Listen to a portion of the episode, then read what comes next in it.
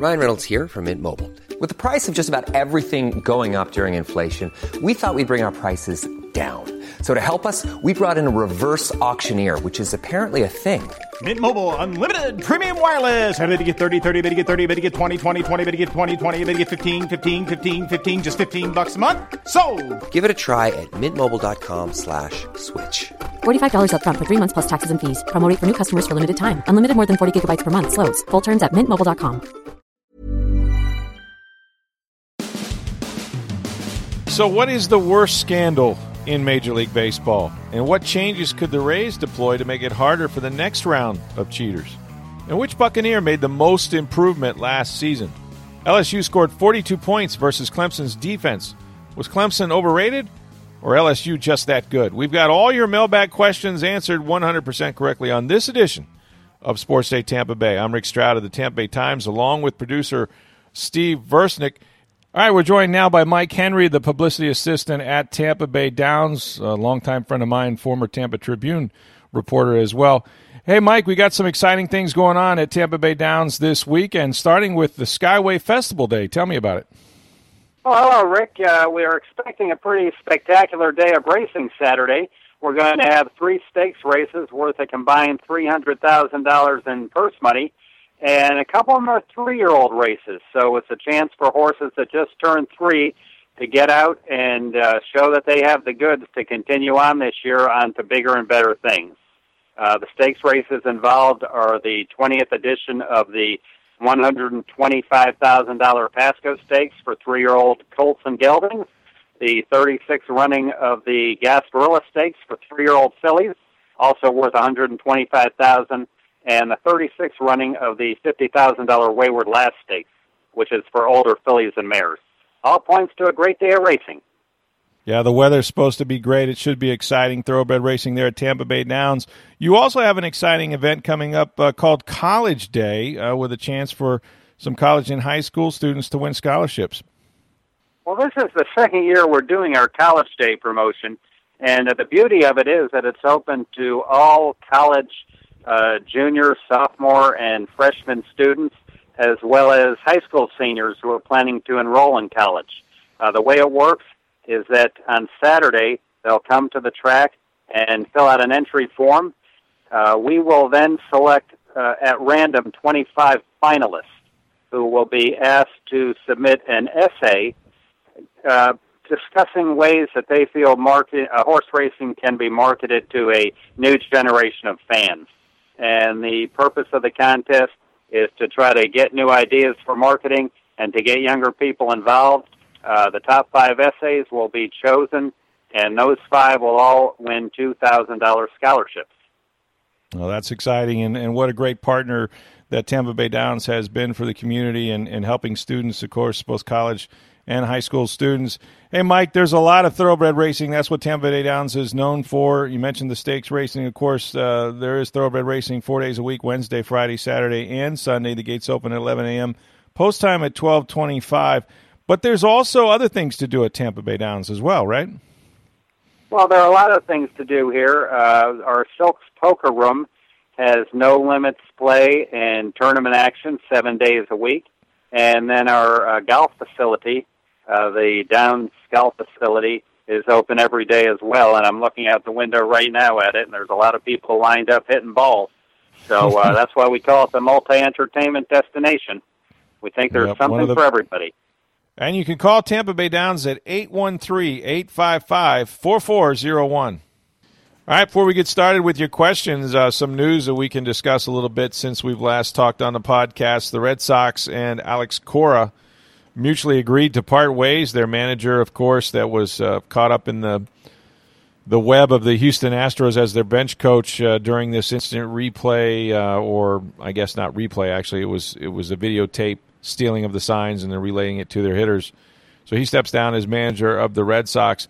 I don't know that this is the end of it, Steve. I mean, I still think that uh, there could be, uh, you know, more information coming out about whether he brought this technique to the Red Sox as well, and whether the ownership there will be, uh, you know, punished much the way the Houston Astros were. Well, I, I, you know, look, the Red Sox are now under investigation for the 2018 World Series and, and using technology to cheat as well or steal signs. So, it certainly looks like he is uh, guilty in both cases. Uh, Yeah. We'll wait to, for baseball's investigation to know for sure in Boston, but um, I, I think Boston just you know look after what um, the owner of the Astros did by firing Hinch and Luhnow. It, it had Mm-hmm. to come, and and you know obviously Chaim Bloom's a new GM in Boston, so you're not going to fire a GM up there. Uh, Right. Dave Dombrowski was already let go last year, so Mm-hmm. um, for really for Chaim Bloom, it's kind of a fresh start at this point. Yeah.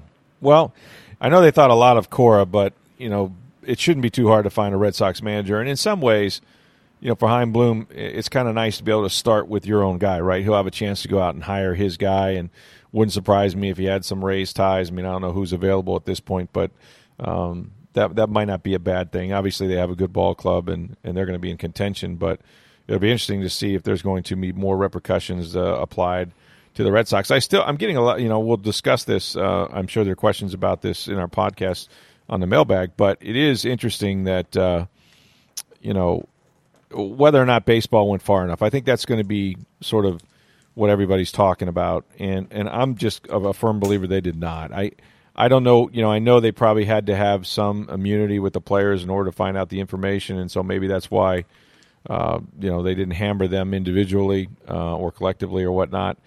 Um, but you know, I, I'm still getting lots of people you know wondering whether they should vacate the World Series title. I mean, you're not going to give it to the Dodgers, obviously, but you could vacate it. You could make uh, make it so that the Astros can't claim that as theirs. Um, you know, and, and and for me, I mean, I, I still don't know why they didn't consider a postseason ban because that would then that would hurt ownership, and I, I just don't think the five million dollars and serving up a manager and a GM on the hot coals and forfeiting some draft picks, which you can make up for in free agency, is necessarily enough punishment for the organization. But Well, I wonder I too. time- I mean, time will tell. A postseason ban would punish the players as well, it would. That's good and would the too. union fight that? They probably would. They probably and would. collective bargaining wise, could they even do that? I don't. I don't know the answer to that. Mm-hmm. But if you had a postseason ban, every one of those Astros players under contract are gonna are gonna file a, a appeal or A you know, grievance, a, a yeah, grievance with the union. Well, you know what I'm waiting for is for somebody to file a grievance uh, over their arbitration being affected by hitters guessing what they're throwing, you know, and their ERAs being uh, artificially uh, enhanced. Mm-hmm. Or how about when how I about the to arbit- Dodgers losing two World Series to both these teams? Yeah, yeah. How about that? Yeah. So you know, th- there's probably a lot of incentive bonuses that weren't paid out to managers and maybe even players, right? That didn't win World Series. I mean, I don't, I don't know what these contracts how you know how incentivized they are, but yeah, I, I do know that when players go to arbitration, they look hard at their numbers to compare them to other players. And if I'm getting lit up by the Houston Astros because they're stealing signs electronically and then relaying them to their hitters, I'm a little, I'm a little ticked off. You cost me some money and my legacy you know, because I pitched against you in the World Series, and so now my postseason record is different. So there's a lot of you know sort of damages um, that this has caused to players and and of course to baseball in particular. But um, yeah, it's just it's such a such a terrible episode, and we'll we'll talk more about it. I know we got some questions about um, about the scandals and things, but um, yeah, so. Now Alex Cora is gone, and the Red Sox need a manager, and we'll find out if uh, if there are maybe even more teams. Who knows if if more teams were involved in this or not? The other big news uh, of the day yesterday uh, after our podcast is that Luke Kuechly, the outstanding middle linebacker for the Carolina Panthers, uh, surprised everybody by announcing his own retirement. And you know he played eight seasons which uh, uh, you know certainly you, you thought he was capable of playing a lot more to high level, which he's always played, and um, you know just a guy that almost as as a rookie, you know he he managed to win rookie of the year, and then was I think the next year maybe defensive player of the year or something like that. I mean he was that talented, um, a guy that could diagnose plays. The thing I remember is how offensive coaches would always talk about, um, in particular, uh, guys like Lovie Smith and um, Bruce Arians and others talked about how Kuechly would recognize formations and call out the plays that you were running. It had to be disconcerting for an offense and for a for a quarterback when you know you're at the line of scrimmage and he's actually calling, telling his, his communicating to his other players what you're running. Um, he was a film junkie, and he was a guy that you know not the biggest guy in the world, but man, he'd come downhill and he'd hit you. Now, unfortunately, if you watch his you know his announcement, he gets to a point where he talks about how he wants to continue playing. This is not a willful type thing. He he he loves football. That's all he's known. He he loves playing football more than anything else he could ever do. Um, but he he breaks. He gets a little emotional and says, you know, I simply, you know, can't play fast and and and and hard the way I need to play. And we know that he has a history of concussions, and it would be. Uh, maybe presumptuous to to jump straight to that conclusion, but I think it's hard not to consider that this is a health related decision, um, and um, you know that that if if you're unable to play, there must be a physical component to this. Um, because mentally he wants he wants for all the world to continue, and he talked about how agonizing it was to come to this conclusion. But um, you know he's a guy that um, that that's had those concussions, and I think you know you're going to see more and more players, Steve. I believe um, take you know as as uh, you know Marshawn Lynch mentioned the other day. Take care of your mentals. You know, mm-hmm. take care of your mentals and your chicken. And and they're making a lot of chicken these days. You well, know? I, I believe Kuechly. Uh, he played eight years. I believe he made around sixty million dollars. Yeah, so they're making plenty of chicken, and mm-hmm. now and now it comes down to taking care of the mentals.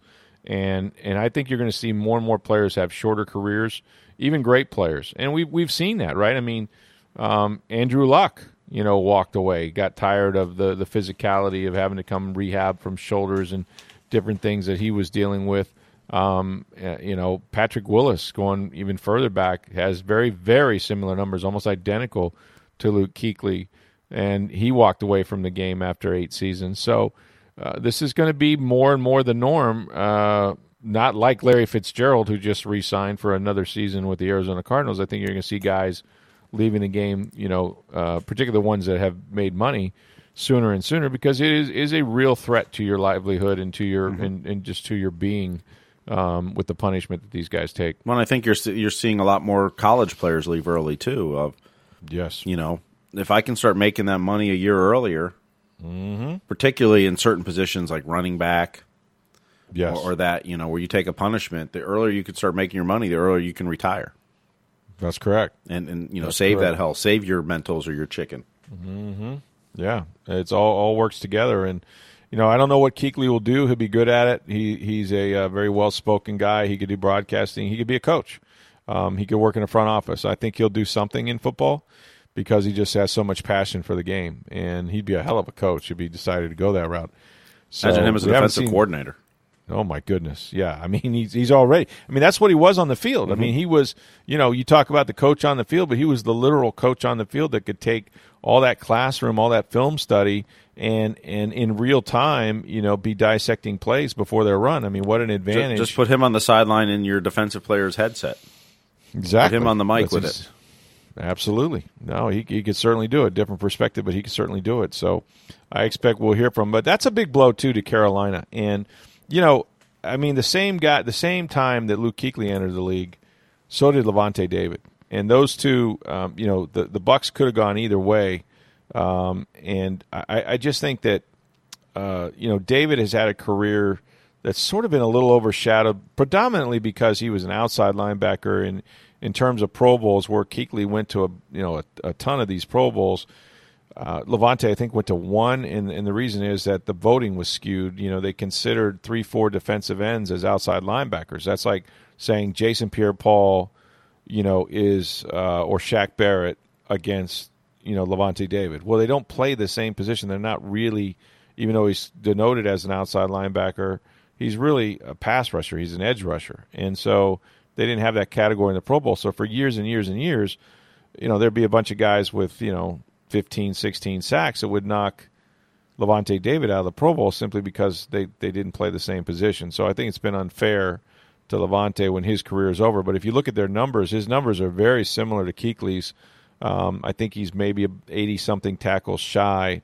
Both of them have over a thousand tackles in their career, and um, you know, so uh, you know that that's going to take a bite out of the Carolina Panthers. I mean, I know they have a whole new you know, regime with Matt Rhule, and they've got to decide on the quarterback, and there's a lot of transition going on in Carolina. Um, but that's a tough piece to lose, uh, and and you've seen the tributes on Twitter and other places, the respect that he had uh, among his peers from from so many competitors and teams, and not just his teammates, but guys around the league. So uh, tough announcement there, but it's uh, something you might want to uh, check out on uh, on social media, on Twitter, etc. All right, so we got plenty of questions. Let's uh, get to it. All right, we'll start back with the uh, the baseball news of the week. And Mike asks, "Are you surprised that none of the Astros players were suspended? And do you think the organization should keep their 2017 championship banner up?" Well, I mean, I think the baseball could have made them vacate that title, and you know, like I said earlier, that's that doesn't mean that the Dodgers get it or some other team gets it, but you could certainly erase um, from the history books and their stadium um, any mention of the fact that they won that World Series because we know now they cheated to win the World Series, and I, there's just no way around that. You know, it's not as if you could go back and say, well you know, um, the other team was stealing signs too. Like this is not the steroid era where you can say, you know, the only one team used steroids and no one on the other team did. I mean, it's not that sort of thing. Um, so, I mean, I, I think they, I think they could vacate it, and they didn't. Uh, I don't think any professional sports league has done that. We've seen it in colleges uh, with with certain awards. I mean, you know, they didn't give the Heisman Trophy to Vince Young when Reggie Bush had it taken away from him, right? Um, but he vacated the Heisman Trophy that year. So, you know, for all of history, he's not in possession of it, and there's no Heisman Trophy winner for, for the year that Reggie Bush won it. Um, but I, I, don't remember anything like that happening in the NHL or NBA or anywhere else. So um, it's not it's not going to happen here. It seems like college is the only one that does that. Yeah, college does it. Yes, colleges do, and, and they also have postseason bans. Colleges are prone to do that very often when they when they have teams that are uh, you know, found to be uh, inel- with ineligible players or what mm-hmm. have you. Um, you know, just short of the death penalty where you can't and they've play had that all. before too. yeah, SMU. they've actually, yeah, they've actually taken you know a program off the field where they couldn't play at all. But um, I'm not advocating that. I, I think they could have had a postseason ban, which would then uh, affect the players, like we mentioned earlier. That might be something that'd be difficult to do because of their bonuses, and players' union would rail against it. But I do think players should have been should have been held accountable, and I, I don't know. You know, again, um, I think baseball needed the information, and I think that they sort of, you know, blanket uh, gave immunity to these guys so that they could find out uh, exactly how widespread it was and what the mechanisms were, and try to prevent it in the future. Um, but I'm sorry, man. I'm always going to look at Jose Altuve different. I'm always going to look at those guys, and I think you know, it'll be something they'll have to reckon with when when they come up for Hall of Fame voting or or any other things like that. I think you know it, it's not like I said. It's not. This is not necessarily the steroid type you know thing where baseball looked the other way and everybody was doing it. We don't know how widespread it was. It might be more widespread than just one or two teams for sure. Um, but when you look at the home and away batting averages of some of those players, it's it's telling to me. And you know, the best thing the Astros can do is go out and start about 20 and 5 or 25 and 7 this year. And at that point, people say, well, they were, they're, you know, they're not either, well, they'll say one of two things. Either they found a new way to cheat or uh, they were pretty damn good anyway. And it really, you know, really wasn't that big of a deal. But let them go the other way. Let them struggle, you know, um, let some of those players have career horrible years at the plate and then people will be really riled up and say, you know, aha, um, you know, they they needed that crutch. That's the reason why they were so successful. So, um, but I I don't I don't understand why players weren't held more accountable. Um, you know, like I said, just to and for that matter, the ownership. You know, the ownership it should start with them, and you know, firing a couple guys and paying five million dollars, even if that's the the most they can find them, just doesn't seem to be enough. But they'll uh, they'll wear they'll wear the scarlet letter. They'll have the stain of that. You know, the the Astros or the Asterix Asterix now, the Houston Asterix. That that that's going to be played. Um, it wouldn't surprise me if they get you know players are, are booed in other stadiums. I mean, this is going to be a thing for a while, and um, and like I said, we still don't know how widespread it was. We don't know you know, if the Red Sox, you know, deployed similar tactics during their World Series win. Well, Carl asked, in your opinion, what is the worst scandal of baseball? Is it the Black Sox, Pete Rose, steroid era, video cheating, segregation of black players? Well, I mean, I don't know the segregation of black players. You know, sort of um, mirrored what the you know society was, and it was egregious, obviously, and and you know credit to Jackie Robinson for for breaking you know him him breaking the color barrier and. Uh, it was an embarrassing time in our nation, so I, I don't know that it's it was unique to baseball. There were a lot of industries and society in general, um, you know, uh, was segregated. So that's part of our history uh, in this country. Uh, the Black Sox scandal was, you know, gambling uh, on a World Series, um, uh, especially to lose it, uh, is is probably is probably as bad as anything could be. I think. Um, no, we didn't live in the early 1900s, so I don't really have anything to compare it to. For me, the worst thing that's happened to baseball in my lifetime was the steroid era because baseball was complicit. And we talked about this, you and I, Steve, just the other night, where uh, these owners were well aware of uh, what was going on. I mean, Everybody Mark was. McGwire had Andrew or whatever it was called, Andro, uh, in his locker, and everybody knew what was going on. You could see the inflated, uh, you know, bodies and and uh, hat sizes for Barry Bonds. I mean, you, you know, they knew it was happening, and and they were benefiting from it. They were making uh, millions of dollars. I mean, you know, the in some ways the home run race was with McGwire and Sosa uh, at that time. They said saved baseball. So, um, you know, they were so complicit in that that I think that's the worst scandal because there wasn't anybody, you know, really sounding the alarms the way they should have. And then, of course, um, you know, it, it, it until they went to Washington, it was you know they were threatened with their antitrust, losing that. Um, then all of a sudden they got religion and said, "Oh, this is this is horrible for baseball. Let's get it out of our game." So to me, that's the worst one because you know baseball is a, a, a sport that um, probably reveres its records and its numbers more than any other sport, and there's no way to sort of quantify how much a guy benefited um, his career totals. You know, guys like we've talked about Roger Clemens and Barry Bonds, and what you do with them, what you do with that era, and not knowing who was on it and who was not using it. Um, so to me, that's that's been the worst of my lifetime, anyway. No, I don't uh, see. I would say I, I might say it's the video cheating, and, and Yeah? the only reason is because everyone knew the steroid era was happening. Maybe it wasn't reported, but everybody But in see, that's what's knew so it. horrible about it everybody to knew it, and everybody is it basically was- said it's okay. We're making a lot of money off this. But see, that's what bothers me about it. Is Sure, that well- is that base, baseball itself was complicit. Like it wasn't just like you had one manager betting uh, Pete Rose, you know, right? You had manager Mm-hmm. betting on his own team. How awful is that? Everybody in baseball knew about it, and and to me, that's the biggest stain on the game because they were part of it. Well, but and, and many were doing it too. I mean, so Yes. as, as you know, you talked about earlier, is it's not like one team had the advantage over the other because one was doing it, one No, wasn't. you're right. And, and granted, I don't know how many was, and it's not saying everybody Right. was, but You're right about that. Yeah, competitively, there probably it was probably level, right? Yeah. I mean, there was probably some on every team. Yeah, comparing record wise, it wasn't, but competing against other teams is. Look, everyone knew that if you want to take steroids, you're not going You to get can. busted because we're not doing baseball's not doing a thing about it. That's correct. Everyone knew that. Now, it was your choice whether you wanted to do it or not. Some players did, some didn't. Some we know about, some we don't. yeah. But you, you know, uh, to me, it, it- there. I mean, it, it affected the game absolutely, but I don't know if there was a competitive disadvantage. Mm-hmm. Um, you know, this video cheating is, is a competitive disadvantage from what the Astros Yeah, have done and, and what the uh, Red Sox are alleged to have done, and and maybe others. We'll find out, but.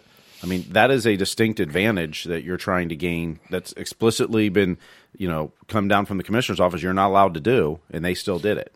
and an advantage to the point where not only did they benefit, they benefited to the point of winning the damn World Series. Mm-hmm. I mean, so they took this thing all the way to the top, right? Yeah, and and So, you know, you still wonder, and, and you know, I saw you answer a tweet this morning. Was Glasnow tipping his pitches, or were the Astros cheating? And as you said, it might be both. Might be a I mean, we know yeah. Glass now was tipping his pitches. It was pretty obvious once. If someone Yes. told you, look at his arm position, it was obvious. Curveball, fastball, his arms were completely different positions. It was pretty easy to figure out.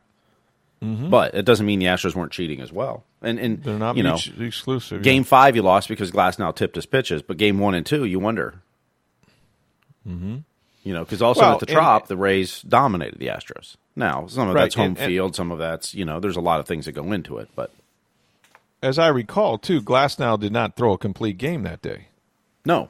Well, no, I mean, so he there was, were other yeah, there were other guys that to, came but- in the game. The game wasn't over just because their first six guys reached. Mm-hmm. You know, I mean, they they if they were cheating, they continued to cheat no matter who the Rays brought in after him. Right. So, but uh, they didn't hit. They didn't hit him very hard after that, though. But the Rays just didn't score Yeah. enough offense in that game five. So Right, right. when they couldn't overcome that deficit they got early from Glasnow. So, Mm-hmm. so, but Mike asked, what changes could teams like the Rays deploy to make it harder for the next round of cheaters? I have to, I I have to give this some real thought. Um, I not I don't know what the Rays can do per se.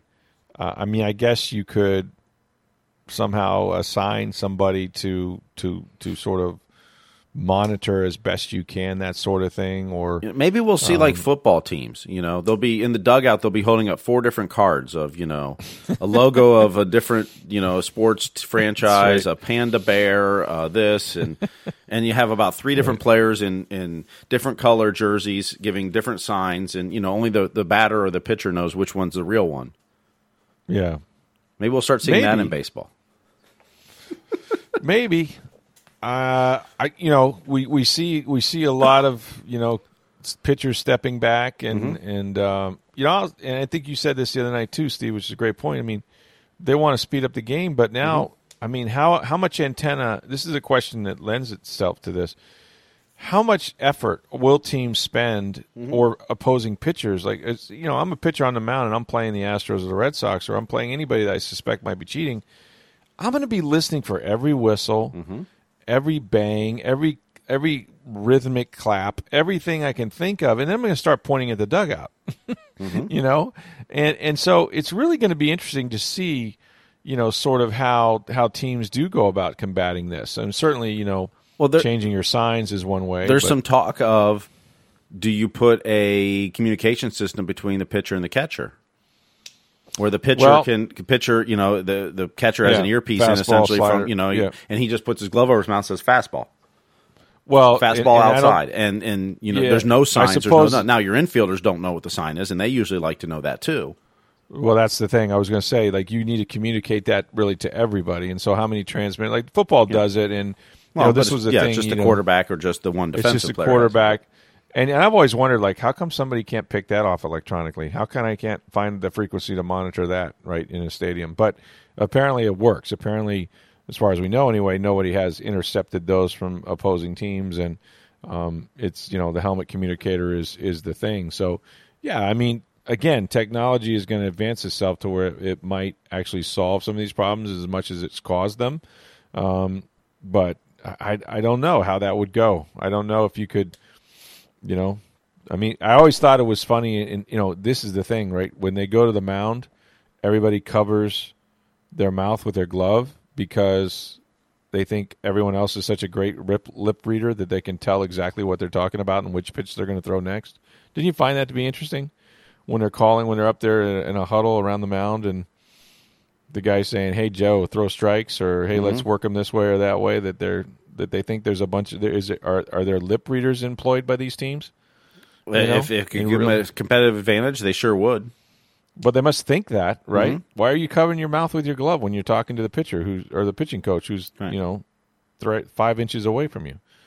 But that would because- be, but but it's also that would be a legal way to steal a Yes. sign or whatever else. Because Yes. as long as you're not using some special camera that you're zoomed in, or you know with a microphone Well, or the something. TV but I mean- broadcast would help. But know, right? the, I, mean, the TV usually shows them on the mound, and Right.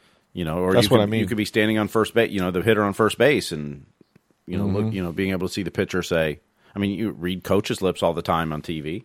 They don't like Yes. a call. You can definitively read what they're saying. Well, because I swear a lot and I know exactly what they're saying. By, did you know that if you mouth the words "love you much," it sounds exactly like sob? Did you know that? I Try did not know time. that. Yeah. So you got to be careful with lip reading. So, in other words, when we think they're calling an official an SOB, they're actually saying "love you much." Try it one time. Say, look, stand in front of a mirror and mouth the words. It looks a lot like sob. I'm just saying. So you can be wrong. wow. Yeah. But then we don't don't, know how I get know that. get the, you know. But the problem is everyone covers their mouths. We don't get those great uh, lip reading videos that they do. That's true. It's, usually it's NFL. They they do it on you know players and coaches Right. and that, and they're hilarious. Right. I have no trouble reading the NFL uh, coaches though on the sidelines. Like last the last uh, what was it the divisional playoffs? Mm-hmm. There were some really good ones. Yes, there was some great ones, man. Those guys. I, am Carroll had a surprised. Oh, I'm surprised. I really am surprised at times. I, I truly mean this. That the side judges that are next to these coaches that they don't just throw the flag up in the air when they're like, "Ah, "That's enough." You know what I mean? Because I mean, they. I don't know really where the line is. Like, if you bring in relatives to your profanity, is that the line? You know, or mothers? Like, what? What is? It seems as if they can say almost anything. I think if you're, Right. I think for the most part, because and I've been around this in college basketball a lot, where you can get really close, Yeah. and you know, I, I worked with Bob Huggins for years, and you know, he There you go. He, He was all over the officials, absolutely. Usually, the line is you can be upset at calls, you can be upset at non-calls. It's Got when it. you start insulting them, Personally attacking or them. you Yeah. know, you know, you're having a bad day. Why don't you get glasses? You know, you start doing those kind of things. Okay. You know, if you're going, come on, what was that call? You know, he didn't he didn't foul. He didn't, Yeah. you know, usually more Yeah, yeah. demonstrative, but Yeah. um, yeah. You know, and granted, in, in basketball, it's it's you have a probably a better relationship than even in football, but they kind of know each other too. So you know, a, a lot of it is built up over time. True. Um, and you know, you know where the line is with each official. I mean, you know, Mm-hmm. believe me, when when it came to the Bearcats basketball, I mean, you know, Chuck Machock, who was the uh, uh, assistant for Huggins for years and was one of Huggins' coaches when Huggins was a player, and he did the the radio broadcast. We talked about him a week or two ago when he passed away. But Yeah. you know, going in the game, he's like, "Oh, it's going to be a bad night. Look, this official, this." I mean, you know. He goes, Huggins is going to have a short Phil leash. He, he would know already. He already knew that, That- Huggins was going to have a short leash. Huggins might get thrown out of this game. This, I mean, you know, you just knew it based on who the officials were. you know, Phil Esposito is always talking about the. Uh, he knows. He knows the. Uh, Mm-hmm. You know, all the officials, all the referees, or what, what do you call them in in um, hockey? Yeah, the linesmen and the referees. The linesmen, the referees, and he'll say, "Oh, this guy," you know, and he he, he Uh, knows who the Francois Saint. Laurent never gave us a Yeah. call. Never gives the Lightning a call. Never. That's right. He knows. Especially So- if you're playing Montreal. Oh, you'll get nothing. That's what you got to study those officials. You get nothing, and you'll like it. Mm-hmm. but yeah, I mean, I, I think it's it's those those lines. It varies from an official. I mean, you know, but uh, most of the time, it's if you're going to complain about what happened on the field and and why Yeah. this call and why you think it was wrong. they- You make it they pretty much personal, let it go. But you start going, you know, you know, did you get enough sleep last night? Or, you know, you start ripping them, whatever. Yeah. You know, if you start calling them names, probably. Um, but it depends on the official, probably. I mean, you know, they kind of they know each other most of the time. So Yeah. One size fits all seems like a good idea for clothes until you try them on. Same goes for healthcare. That's why United Healthcare offers flexible, budget friendly coverage for medical, vision, dental, and more. Learn more at uh1.com. All right, we got some football questions now. And UK Bucks asked Rick, out of the eight teams who appeared in wild card rounds and the eight teams who then appeared in the divisional round, how many of those teams had two interceptions or more in the game? The answer is one out of 16. So does this not further highlight the issue with Winston's multiple INTs? Uh, well, it does. I mean, I think turnovers in general. You know, the Baltimore Ravens, I think, had four, if I'm not mistaken. Um, and we saw a bunch of turnovers, you know, in the AFC as well. Yeah, I, I mean, it does. And and whether it's interceptions or turnovers, when you get to that level, when you get to the playoff level, you're playing teams that are good, right? They you, you- you're not one of the 12 entering the playoffs unless you're a, a very good team. And when you make mistakes, you know, the NFL is as much, you know, as many games are, are lost as they are won, right? By, by mistakes. So you you make mistakes. You you know we heard it last year. Bruce Arians saying you know Bucks beating Bucks. I mean he felt like even at the end of the year we asked him what will be different next season. He says we'll have a team that's not going to beat itself, and and that's just that's just part of football. And sometimes guys make good plays and get the ball out, and other times, uh, more often than not, it's it's just you know a player making making a mistake and putting the ball in, in, in harm's way or fumbling or whatever. Um, but that's what happens. You know, those teams that are in the playoffs, they typically don't get there if they're if they're careless with the football. So am I surprised that only one of the you know of the 16 games there was a game with two interceptions? No, because you just you don't get there without taking care of the ball. And and we've seen whether it's Ryan Tannehill. I mean, name the quarterbacks, Russell Wilson. I mean, if you look at the touchdown interception ratio to these guys, it's incredible, right? Um, it's no accident. They handle the ball every play, and they they they will themselves. Aaron Rodgers, I think, um, is has the greatest you know touchdown interception ratio in the history of the league of the NFL. I mean, he just almost never turns it over with an interception. So that's that's exactly it. I mean, as they say, you know, the game it's so important. You know, the football's so important. They named the game after it, and um, I, I, think that it's it's the reason why a, a big reason why the Bucks haven't won or didn't win more games last year.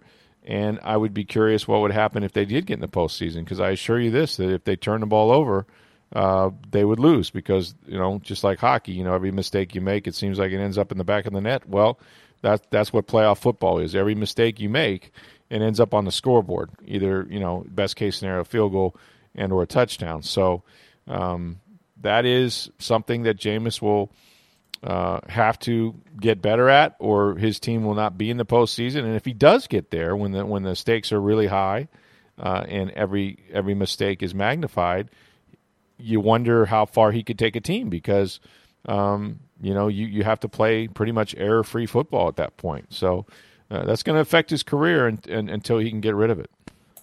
Les asked, since three of the final four teams are very good defensively, do you think that the Bucks should spend more money on that side of the ball this offseason? Watching the 49ers, I really want Shaq and JPP back. Pass rush is a must in 2020, especially in this division. Well, they're going to have to. I think uh, that's where most of the money will be spent, and that's because the reason they're spending money on it now um, is because they didn't draft forever on that side of the ball, and so when you don't draft and develop players, you end up having spent a lot of money on free agents, and you you make up for your mistakes in the draft that way. So, uh, you know, while John Lynch, when he went into San Francisco, built that football team um, with a bunch of you know high draft picks, first round picks on their defensive line. Um, that's why those guys are elite. You know, he invested resources in terms of draft picks and and built them the right way um, the Bucks, with the exception of Vita Vea, who has I think become a pretty good player, um, largely were unable to draft and develop guys. Uh, you know, I mean, up up until last year, Gerald McCoy was still one of their top defensive linemen.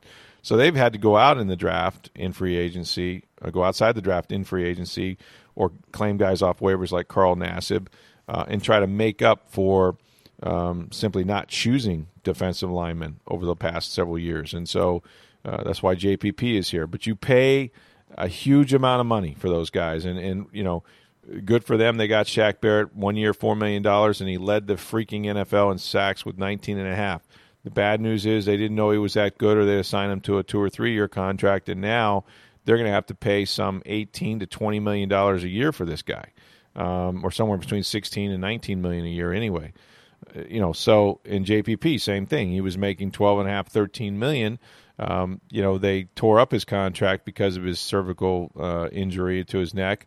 Uh, but he came in and he played 10 games and had eight and a half sacks. Now, you know, the question is, you know, what what is a guy that's now 31 years old with the the hand, you know, the hand injury, the the neck injury, the knee injury that prevents him from practicing the last half of the year? You know, how much is he worth? How much is Carl Nassib worth? So they're going to have to. Uh, to spend a lot of money on defense because they simply don't have defensive linemen outside of Vita Vea. I mean, Bo Allen's not not going to be back; he's a free agent. So, yeah, I would say that money, the money they spend, and they have some ninety four million dollars on the salary cap, with the exception of the quarterback position. Most, if not all of it, will be spent on defense. Steve asks, "You're the GM of the Bucks, and you only have enough money to franchise one player and let the other walk. You have to choose between Jameis Winston and Shaq Barrett. Who do you sign and who do you let walk? Well, first of all, congratulations to me. I didn't know I was the GM of the Bucks, and since I am, uh, I'm going to enjoy my lifestyle for a while and not tell you what the hell I'm going to do. No, uh, I I have wrestled with this question, and I don't. You know, first of all, it's not a binary choice, right? I mean, the goal would be to try to sign one of them. and and you know, it'd be nice if you could do it with the quarterback, but I think it's a little harder calculus to be honest with you. I think within some range you could probably know where Shaq Barrett's deal is going to come in. Now, Shaq Barrett may disagree, and that's the trick, right? You got to have two people that agree on his value, um, and, and and his value not just to the rest of the NFL, but to your team. Um, but there is something to be said for not having to move your family. There's something to be said for Shaq Barrett knowing that he, um, you know, was very effective in this defensive scheme under Todd Bowles. Um, you know, the fact that he likes his teammates and they seem to play well off each other. Uh, all those things are sort of a home field advantage. Now, that doesn't mean you get a hometown discount necessarily, um, but I do think that you have a, a better chance, maybe, of reaching a, a, a long term extension with a Shaq Barrett because a couple things. One, you recognize he deserves to be paid. He's earned his money. He went out there on a one year make it contract, and buddy, he made it. He made it so big, and you were the beneficiary of that to the tune of 19 and a half sacks.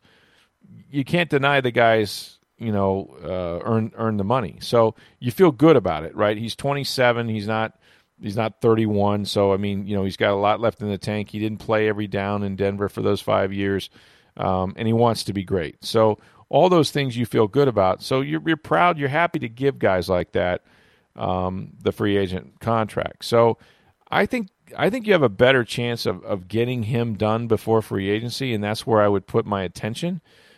The franchise tag, I think, almost has to go on the quarterback if you want him back. And I wrote a column about this uh, in the Tampa Bay Times. You can read it on tampabay.com. The word is on the street, as they say. Now, the Bucks have not actually began official talks with Joel Segal, Jameis Winston's uh, agent.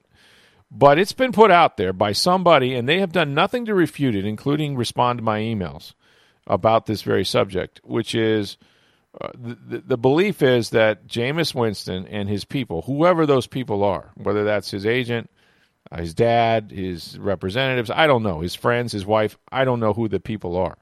But the word is that he expects to be paid, and he expects to be paid handsomely and for multi years and guaranteed. Uh, you know, if you're Jameis Winston or you're in his camp, um, you're saying now is the time, you know, to get my generational money. I've played five years in this league. Um, you know, I played under the one year uh, club option, which was not a poverty rate. I mean, you made $21 million, right? But I'm done with my rookie contract. And I have just led the NFL in passing yardage, and I threw a team record that I expanded on my own record 33 touchdowns. Oh, yeah, there was this thing about the 30 interceptions. But we can go back and look at the tape, and I can show you, you know, five or ten of them, whatever, that weren't on me. Okay, first near you in the system, I can cut this thing up any way you want to. The bottom line is this: this is my chance, right? This is I play the game because I love it and because I'm passionate about it. Um, but I'm also a professional, and and I may only be a free agent one time in my life, and I I'm confident that if I were on free agent in free agency at 26 years old, with all that I've accomplished um, that there's going to be a team out there that's going to guarantee me 28 to 30 million dollars. And that's sort of the number we're hearing. It's not you know i mean the franchise tag's 27 right? So why would you go below that? Um, so you know if if you're going to guarantee kirk cousins 84 million dollars then if i'm Jameis winston at 26 he's 31 he hasn't won anything. He's been in one playoff game won it. He's one in two. He's been in three. He's one in two in the playoffs. I've been to no playoff games but that's because I, I was drafted number one to to the worst team in the NFL, then I'm going to say, hey, pay me and pay me now. So I don't think the Bucks are going to have an easy negotiation for multi years. One, I don't know if they're committed to him for more than one year. I think they would be a part of me if I was a GM, since you just made me GM, that would say, hey, am I sure he's not going to throw 25 next year? You know, am I that sure to give him a two or three year deal now? Or do I just you know franchise him and he gives us the best chance to win as a starting quarterback and he has to go out there and prove that he can cut down on his interceptions and we can win games and win a Super Bowl with him. And then if he does that, then I can either franchise him again or I can then work on a multi-year deal a year from now when I have more information about how he's going to perform uh, in this system in his second year. How much improvement does he make? So I guess that's a long way of saying I, I think that they're absolutely not going to let Shaq Barrett out of Tampa, no matter what. But I also believe that if they if they plan on keeping Jameis, based on what he wants and maybe what some of their reservations might be, that you'd almost have to use the franchise tag on the quarterback and not the edge rusher because the edge rusher within a few million dollars uh, between friends, we can we can probably come to an agreement on what his market value would be if he were in free agency. And we may be wrong, but ultimately, like I said, it's a uh, it's between the player. The player has to agree to it. The team has to agree to it. But um, that's that's my thinking that might what might occur. Uh, I think they would be very go very hard uh, because even if you go, let's say you you know get to a point where you can't reach an agreement with Jameis um, first of all, Jameis isn't going to be successful if they don't have a good defense, right? So whoever the quarterback is, you got to stop people. And the best part of their defense is what what Shaq Barrett did, and they improved and they number one against the run. And so I need Ndamukong Suh. I need Jason Pierre-Paul or Carl Nassib. I need those guys for any quarterback to be successful on my football team, um, especially Jameis. So, you know, it's it's almost more important that you re-sign Shaq Barrett right now, and then regardless of the quarterback, I got to have a good defense, and then I can decide. Well, if I can't, you know, if I don't want Jameis, I'll move on, or uh, if we can't reach a long-term agreement that works for both of us, then I'll franchise him. So. I, I, think that's where we're leaning if he comes back is a franchise tag. That's just just just the way I feel about it. And that's a and again, I don't know what they're going to do. I think it is still undecided, and I think it is something that evolves and it's a living, breathing thing. And every day They'll get more information about what who the free agents are actually going to be uh, at the quarterback position and who they think they can actually sign. Well, Gerald asked, has Jameis Winston's camp indicated that he would hold out if, if he was franchise tagged? Not to my knowledge, they haven't indicated anything. Um, they're they're simply uh, you know running deep, running silent. Um, again, I don't think there's been a discussion with the Bucks and uh, and his representatives about you know whether he wants doesn't want the franchise tag here's the thing there's reports about it and we've all heard it and the Bucks have heard it and the Bucks are trying to figure out what teams you know is is is there a big market out there for Jameis Winston i mean look it only takes one right i mean if san diego or or somebody that you know moves on from philip rivers after 16 years says you know what we really we really like that quarterback in tampa we have a good defense we think we can run the ball you know what I want Jameis Winston. He's 26. Let's pay that guy. And then, then it's done, right? Um, on the other hand, I went through all the teams, and it's hard to find, you know, a team where you go, aha, there's a team that would take. You know, the team that's the most likely.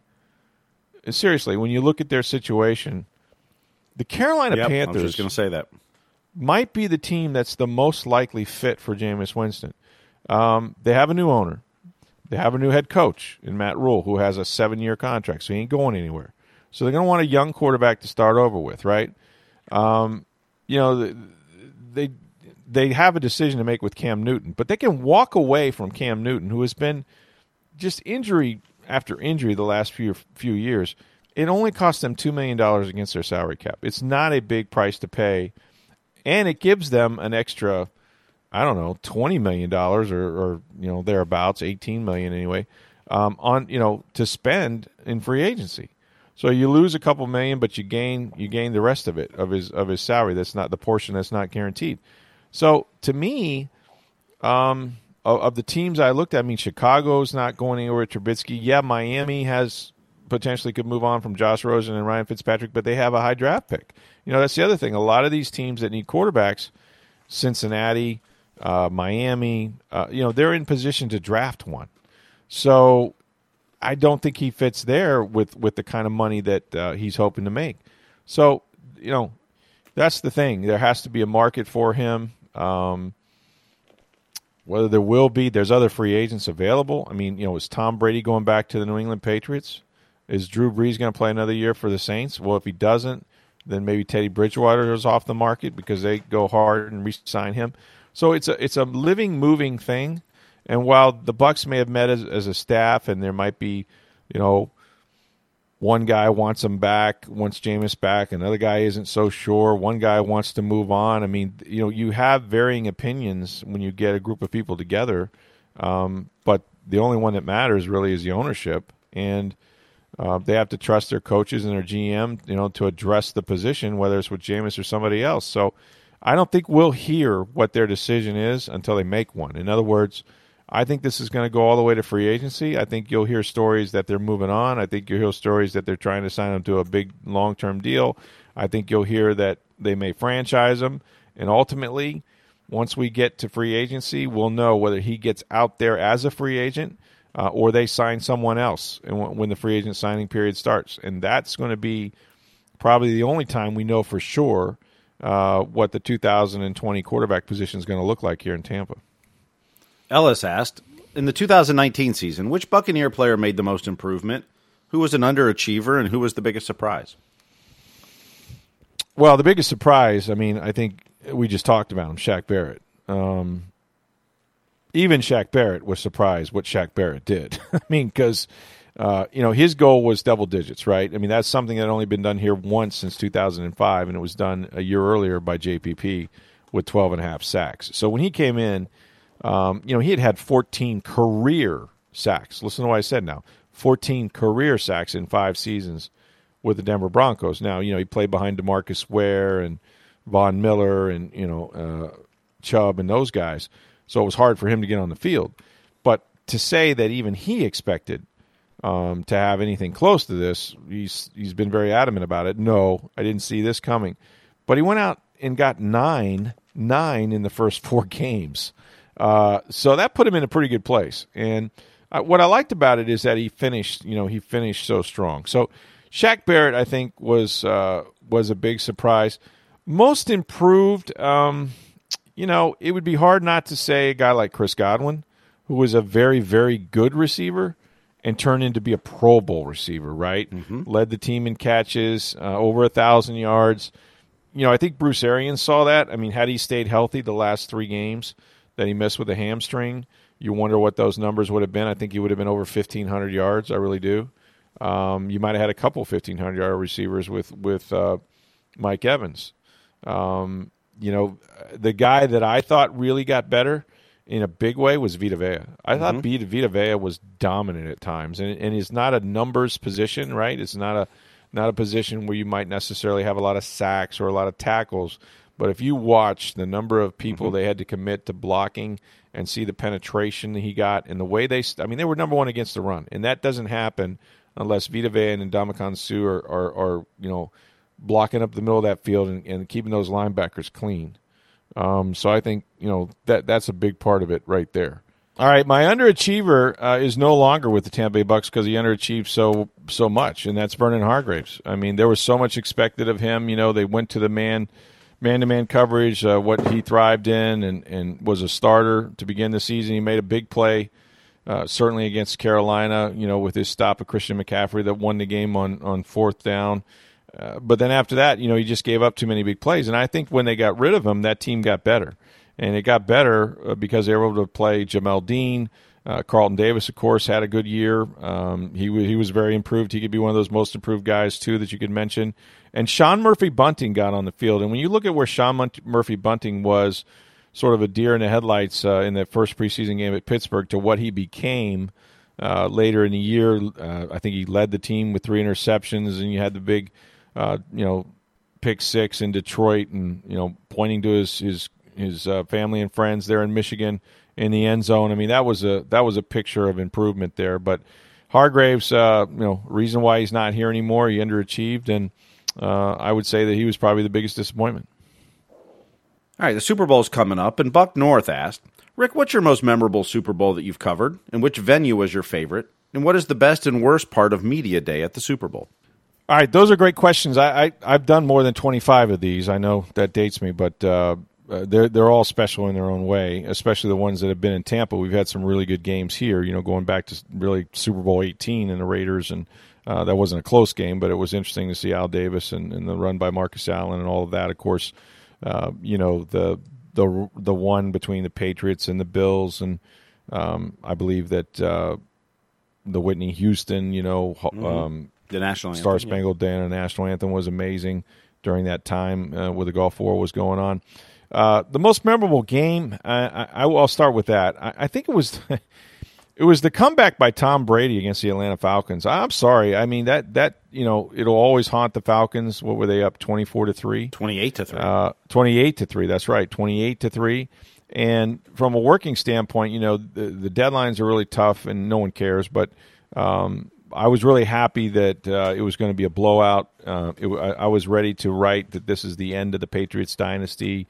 And remember, Tom Brady threw a pick six, and he sprawled out all over the carpet there, and um, you know, and, and watching them run run it in for a touchdown to go down twenty eight to three or whatever. And um, I, I, was ready to pronounce that that you know that it was over, it was done, that he was old, uh, all that stuff. And of course, we know what happened next.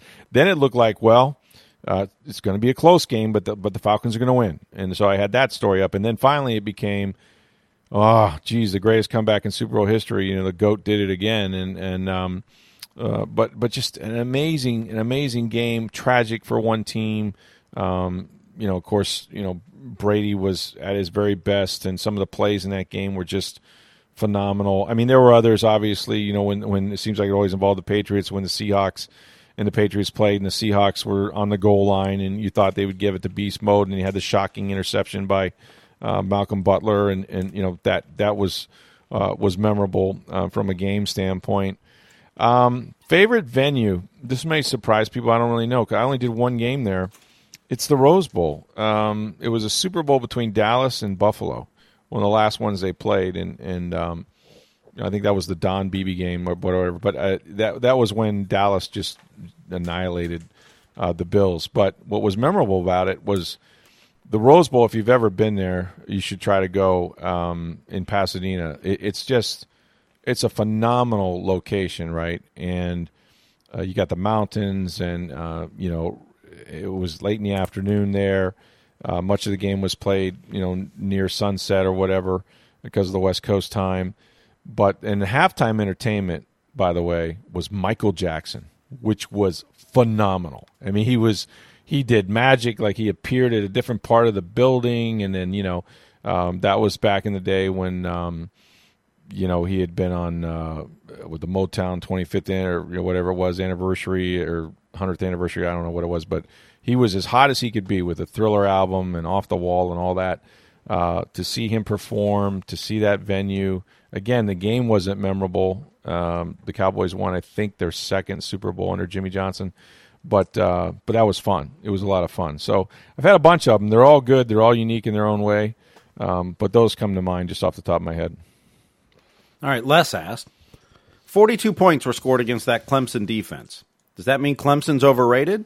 Or was LSU just that good? Heck, they dropped 42 on Florida and they didn't have 17 days to prepare. Uh, I don't think Clemson was overrated. I mean, I think LSU was that good. I mean, they they did things just from a team standpoint that you know, you know, people are arguing: Are they the greatest college football team ever? Did they have the greatest season? Um, as far as the greatest team, I mean, you might get an argument from the 2001 Miami Hurricanes when you look at the talent uh, that they had. But what didn't they win? Right? I mean, they brought home the Heisman Trophy, the Coach of the Year, the Walter Camp, the Maxwell Award, the Davey O'Brien Award, the Johnny Unitas uh, SEC Player of the Year.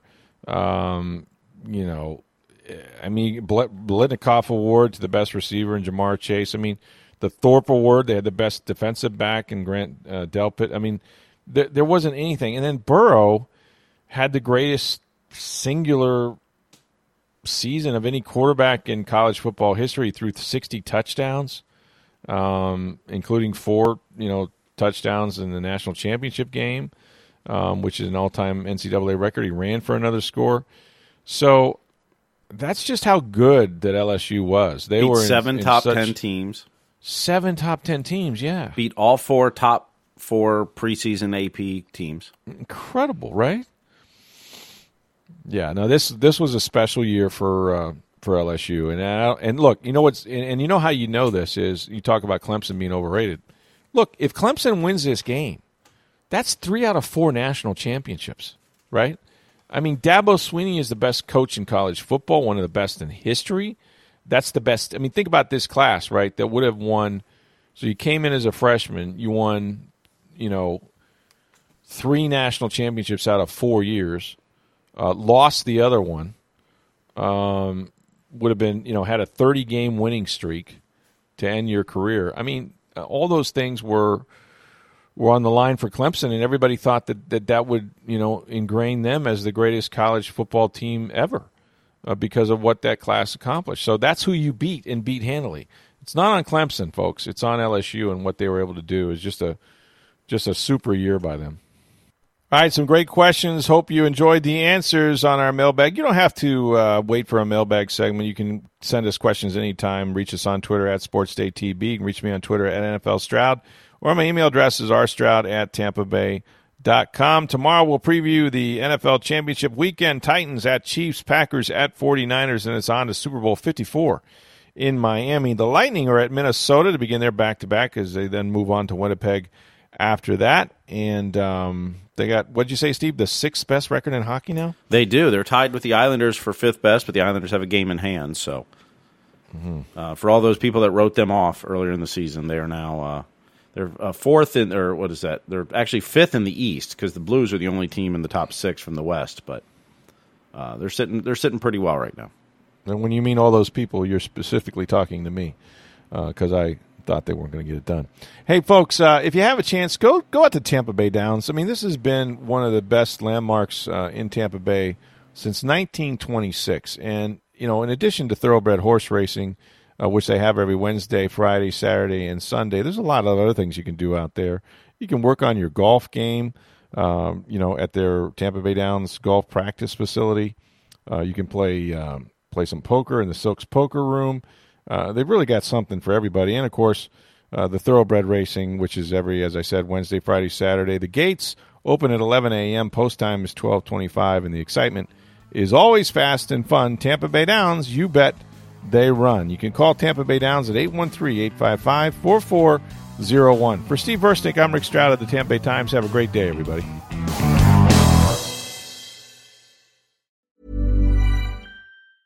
Mom deserves the best, and there's no better place to shop for Mother's Day than Whole Foods Market. They're your destination for unbeatable savings, from premium gifts to show-stopping flowers and irresistible desserts. Start by saving 33% with Prime on all body care and candles. Then get a 15-stem bunch of tulips for just $9.99 each with Prime. Round out Mom's menu with festive rosé, irresistible berry chantilly cake, and more special treats. Come celebrate Mother's Day at Whole Foods Market.